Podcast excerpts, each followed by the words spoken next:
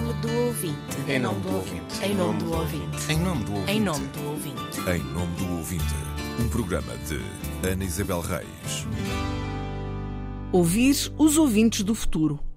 Na visita à rádio, há um antes Pensava que era só pá, uma pessoa, não vou dizer velho, mas de idade, no- na cabine. E um depois. Temos que abrir uma rádio na escola. Quando passa mais um Dia Mundial da Rádio, vamos falar dos ouvintes das novas rádios. Queremos compreender como veem e como navegam, escutam e interagem com o áudio nas plataformas.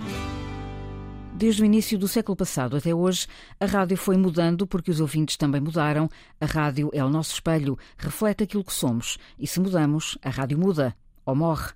A resiliência, palavra que se cola à rádio, tem atravessado os tempos. Apesar da morte tantas vezes anunciada, não só persiste, como a audiência tem vindo a crescer com novos aliados.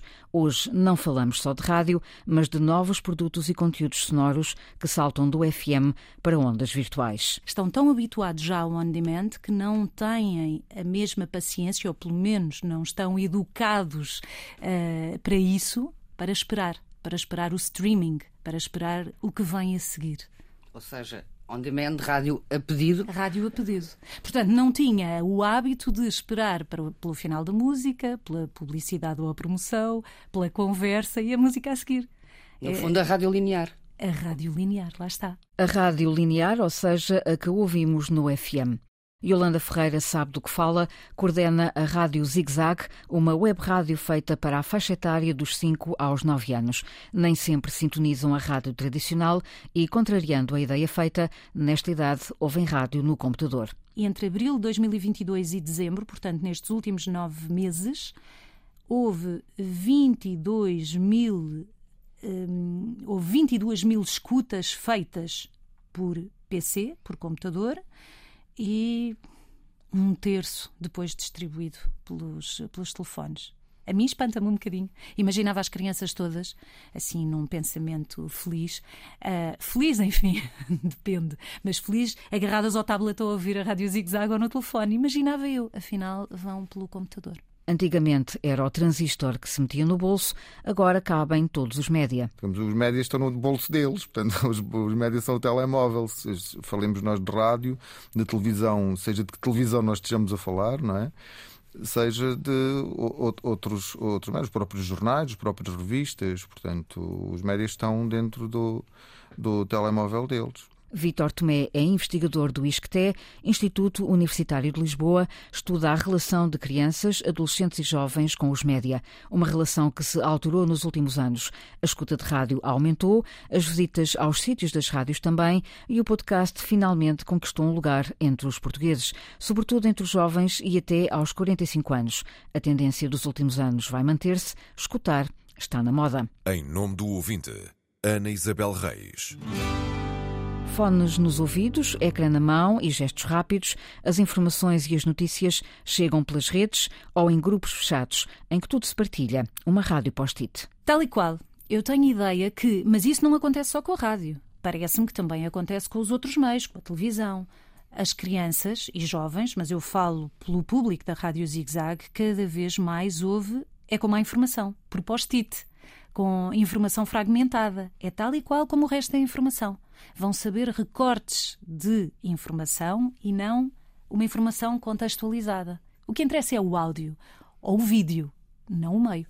E, portanto, se é rádio ou não é indiferente. O que interessa é o conteúdo. A rádio que se vê e desliza com os nossos dedos, tudo novo e nada novo, porque continua a ser escutada para ouvir música, notícias e como som de fundo. A eterna escuta secundária que nos permite fazer outras coisas enquanto escutamos a rádio ou um podcast. O estudante que faz os trabalhos escolares ao som da rádio, a dona de casa que a mantém acesa como fundo sonoro enquanto faz as lides domésticas, o automobilista que vai escutando nos engarrafamentos do trânsito, com uma atenção intermitente, a voz do locutor ou a melodia favorita que encomendou eventualmente pelo telefone na véspera, procuram uma espécie de envolvimento, uma espécie de redoma sonora. As palavras foram escritas por Adriano Duarte Rodrigues em 1986. O locutor já não saúda uma plateia de senhores ouvintes, agora fala para dentro do ouvido de cada um. Hoje ouve-se rádio de outra forma e noutros dispositivos. Arrastam-se ficheiros que se recebem, anda-se para trás e para a frente na emissão, voltamos a escutar, guardamos, seja onde for e como for. Os estudos continuam a dizer-nos que os jovens ouvem rádio. Os dados são feitos sobretudo a partir dos 15 anos e, portanto, antes disso nós não temos mas mais, mais de 50, 50 55% dos jovens dizem que ouvem rádio, por exemplo, ouvem rádio. E o que eu sinto é quando nós perguntamos às crianças, e atenção que aqui são estudos muito pequenos, de reduzida dimensão, todos eles ouvem rádio. Muitas vezes, é claro, as crianças mais pequenas ouvem rádio no carro de manhã, por exemplo, quando vão para a escola, ou no autocarro, ou algo, desse género. Mas ouvem rádio, estão familiarizados com a rádio. E eu penso que só conseguimos compreender estes dados de 55% declaram ouvir rádio com, com frequências diferentes, mas com frequência, não é? Eh, com alguma frequência, há um consumo anterior, porque não iam começar a desenvolver uh, o gosto por ouvir rádio a partir dos 17, não é? Ou dos 18, portanto, vem de antes. O que, sinto, o que sinto mesmo com crianças de pré-escolar e primeiro ciclo é que ouvem rádio e depois também depende do contexto familiar, mas no contexto familiar eu penso que a rádio é um, um meio muito importante em Portugal e que nos últimos anos tem crescido com a pandemia cresceu e ainda mais, eu penso que isto vem, vem trazendo os jovens a, a consumir mais, portanto, a ouvir mais.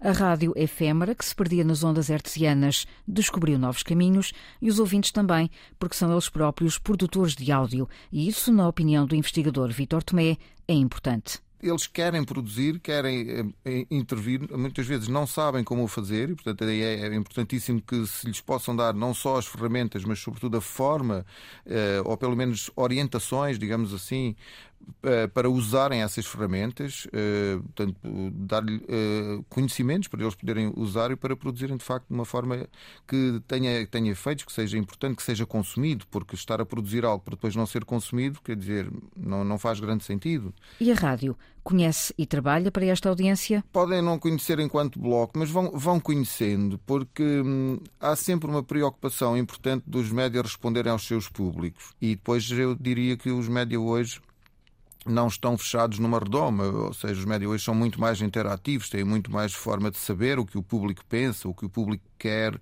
eh, e isso ajuda imenso. E depois há programas eh, que convidam claramente à intervenção e que se dirigem claramente a estas faixas etárias e até a rádios que o fazem, portanto, isso é, é muito importante. Eu diria que se os média trabalharem mais, sendo possível, obviamente, porque isso exige recursos humanos e outros, trabalharem mais com as escolas, conseguirão ter mais percepção daquilo que vai mudando à superfície, pelo menos mais cedo. Ouvir os ouvintes para saber o que lhes dar a ouvir.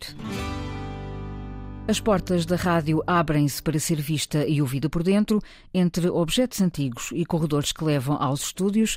Há quem descubra que a rádio, afinal, não é tão velha como julgava. A jornalista Célia de Souza acompanhou um grupo de estudantes que veio visitar a rádio pública. Uma reportagem feita a muitas vozes. Gabriel, Jacques, Renato, Santiago, Gonçalo. Karina. São alunos de 11º ano do curso profissional de multimédia da Escola Secundária da Cidadela, em Cascais. Vamos acompanhá-los primeiro na visita à coleção museológica visitável da RTP e a seguir aos estúdios da rádio. A RTP é Rádio e Televisão de Portugal e aqui nestas instalações onde nós nos encontramos estão Uh, passam por aqui, aliás, sete antenas de rádio e mais de dez canais de televisão. Tudo isso é serviço público. Rosário Vivaldo é Cicerone. O interesse da turma é moderado, de quem não tem grandes expectativas sobre o que vai encontrar. De resto, trazem ao pescoço headphones que não servem para escutar rádio, apenas música. Spotify. Spotify. No Spotify. YouTube. Apple Music. Arriscamos umas perguntas. Ouvem rádio habitualmente? Procuram notícias? Que ideia associam à palavra rádio? Música. Música. RFM. Jornalismo. Jornalismo. Jornalismo? Jornalismo. Notícias? Não. Raramente. Muito Sim, raramente. todos os dias ao jantar. Enquanto estou a jantar, notícias sempre. Na televisão? Na televisão, com certeza. Se eu ouço é no carro mesmo. No carro, raramente. Sim, é no carro também, mas pouquíssimas vezes. A visita começa e lá mais para o fim há de haver uma surpresa. Por agora observam os objetos de antigamente. A grafenola não tem válvulas. Aqui o sistema é totalmente mecânico. O que temos que fazer é dar à corda, dar à manivela. Escutam os sons de antigamente.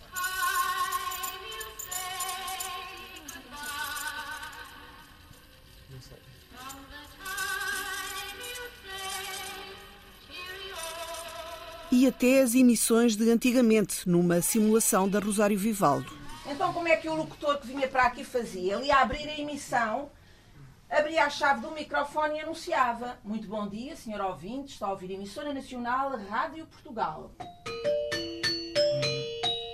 São 10 da manhã. Deixamos o estúdio dos anos 50 e passamos à atualidade. Na cabine de emissão da Antena 1, ouvem-se os traços do sinal horário. E a seguir o noticiário. Os pais estão cada vez mais preocupados com o impacto. Seguimos pelo corredor, com estúdios de um lado e do outro. Passamos pela Antena 2, Antena 3, RDP África, Rádio Zig Zag e agora vem a surpresa, no estúdio da RDP Internacional. Olá! Olá. Isto aqui é a RDP Internacional que é a rádio da comunidade portuguesa uh, que vive fora de Portugal. Por exemplo, Miguel Peixoto, o animador da emissão da Internacional a esta hora, explica alguns detalhes das emissões. Mas esta transmissão está lá? Não, isto é, a esta hora as notícias são feitas, isto é já numa fábrica de notícias. Eh, o senhor que está no estúdio da Antena 1 está a fazer notícias para mim, para a RDP Açores, para a RDP Madeira. Voluntários precisam-se. Quem é o mais evitado de todos? Quem é o Santiago? Então senta aí. Senta aí. Santiago, senta aí. Vocês vão abrir a, a, a emissão comigo, a hora comigo, está bem? E vocês têm alguma pretensão de um dia vir a trabalhar na rádio? Não. Não? Santa bom, é? Estou a descobrir. De repente, até os mais pevitados sentem o peso da responsabilidade. O que é isso de falar para o mundo? E engraçado, eu fazia, fiz as manhãs durante muito tempo e uh, sentia que eu era o rei dos padeiros em Boston. Há um monte de portugueses que trabalham na panificação na América e uh, ligavam-me enquanto produzia o pão. E termina o noticiário.